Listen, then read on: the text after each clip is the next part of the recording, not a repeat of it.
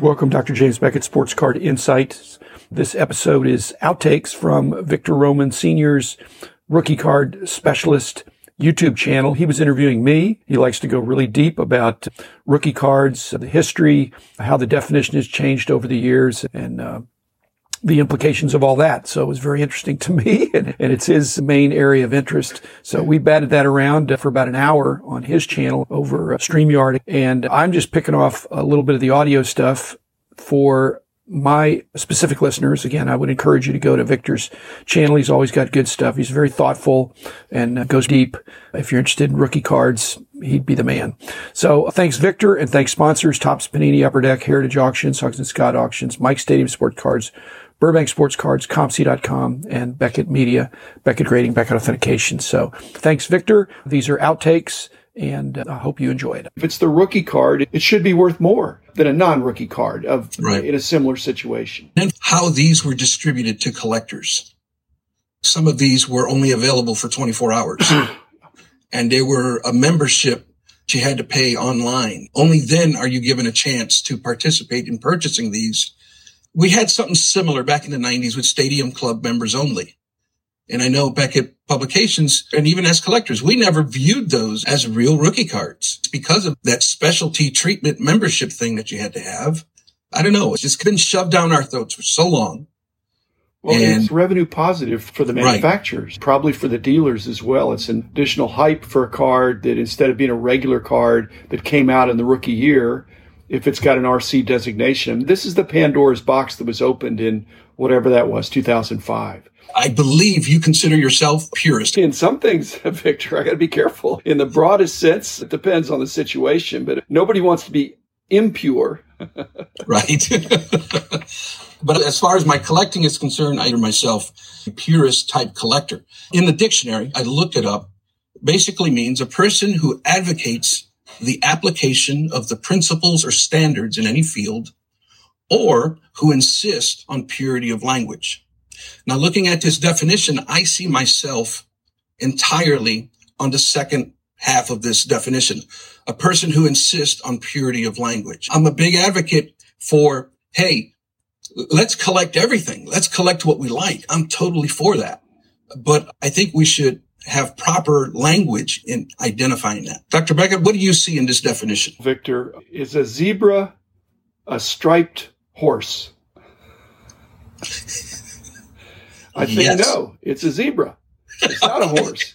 but in the rookie card definition, there's some advantage to horses are more popular than zebras. And so to call it a striped horse means more people would buy them or something. So purity in language is important and clarity in language that people know what you mean when you say it. I don't insist on purity in language, but I think clarity in language is really important. Anybody that doesn't have clarity in their language of what they mean, and it may mean something to them, but they need to be clear about what they mean to say something is a rookie card or isn't a rookie card. If somebody is clear on what they mean, I don't think I'm going to have a problem with them because that's their definition. Now, if they're out of step or I'm out of step, the battle is at the table. The principles and standards have broadened over my lifetime. In fact, huge expansion of the definition of a rookie card was in 2005, kind of one of the last things I did before I sold the company. I, Victor, I think I was the last holdout for what you're calling purity, a simple definition that anybody could understand. It's just gotten broader and broader in the definition. Of course, that's advantageous to the card company to sell more of these products if they can say there are rookies in there. I'm in favor, personally, of a narrower definition of what a true rookie card is. But I'm just a retired guy now, so I can tell you historically what it was like. And everybody out there, Victor, is voting with their dollars.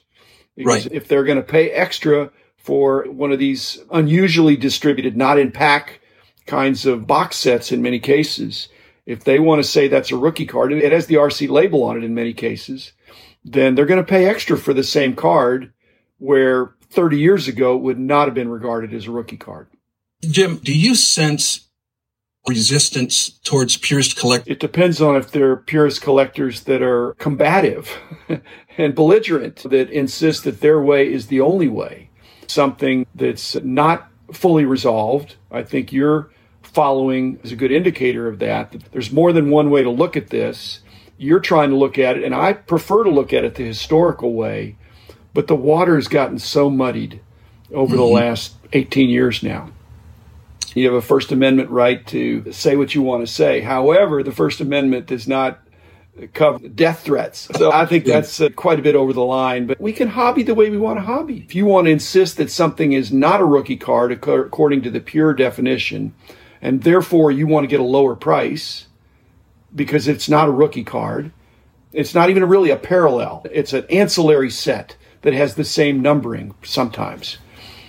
Like I said, that battle is going to be at the table or online asking questions and would you take? And uh, the dealer can sell his or her card for whatever. And frankly, on eBay, it seems like you can call it anything you want to call it as well. So we're yeah. losing that battle. And to try to say, hey, everybody has to be pure, it's like putting the genie back in the bottle. One of the things that is really valuable about what you do, Victor, and it's putting a target on you that people are probably going to attack you because you're very vocal about this. And I think in a very calm and reasoned manner. But they don't want the past to determine the present. They want to create a new present. That uncertainty can work to their advantage. And yet you're trying to help collectors see this is the way it used to be. Perhaps even this is the way it should be. So it's buyer beware if you're buying something that somebody calls it a rookie card. And historically, it would not have been considered a rookie card. And so you might be way overpaying because at some point in the future, there may be some consensus that moves back toward the older definition. These people that, that are making these belligerent comments, it's they don't want that to happen. Right. They want more rookie cards, not less. They want more ability to market and hype the stuff. And it mainly affects the last 18 years of cards since that RC on the card. And that legitimizes as a rookie card, which in my mind, there's some question there. Right. Now, I believe a lot of my generation has come back to the hobby, a resurgence of collectors coming back. I am like on the 50 yard line of life. I'm not in my 30s, but I'm not in my 70s either. I know there was standards and principles that the majority of people adhered to. And you were recording and documenting those changes, not for a month or two. You were doing it for a couple of decades. And it made sense. It was logical for the majority of people. We agreed in the decisions that were made and we followed that template all along. But now we're back. Most of us, myself included, I took a 10 year hiatus and now I'm confused more than ever. I still consider myself a purist in the sense of that old standard and principles. Now, is it time for the purist to evolve? Right. I understand the hobbies evolved but the language, all it takes is a little bit of understanding and education in calling it a proper identification. That's my struggle. According to you and according to historical, I agree on that. But uh, ironically, Victor, the way you framed it, that's exactly the way the Major League Baseball Players Association came to me in late 2004. And they'd been talking about it for a few years before that. And so every time I'd see them, they, and I think I was the last holdout. And they said, it's really crucial that you accept this definition that means we're going to say what an RC is and we're going to put it on the card instead of you guys doing it based on your what maybe they thought were archaic rules, but they were time tested. But they said if we do it this new way of putting an RC on the card instead of in the magazine or some other accepted way, it's going to eliminate or reduce the confusion. And so their argument was one of reducing the confusion. I agree it does, it brings in new confusion though. Correct. okay. And the second point that I don't think people have made here is that according to your, especially these naysayers, according to your definition that I appreciate, the base cards that got really driven up two years and were wildly being graded, base cards of not just prospects, but young stars their base rookie cards were just huge volume on grading, all the grading services, especially PSA. It's probably what caused the backlog. Okay. But that was because there was an appreciation that the base rookie card really had value. Now, because it's not considered the rookie card, it's just the easy rookie card, it's fallen in disrepute. that there's all these junk slabs out there when in the purest sense, that base card is really the true rookie.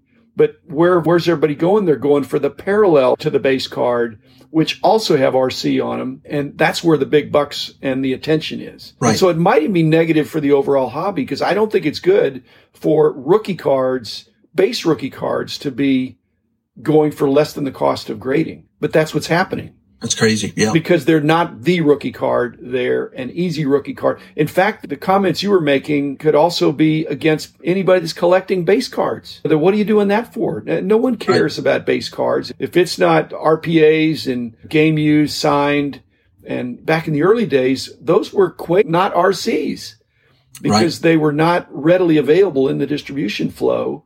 They were like a short print, a super right. short print. Right. Exactly.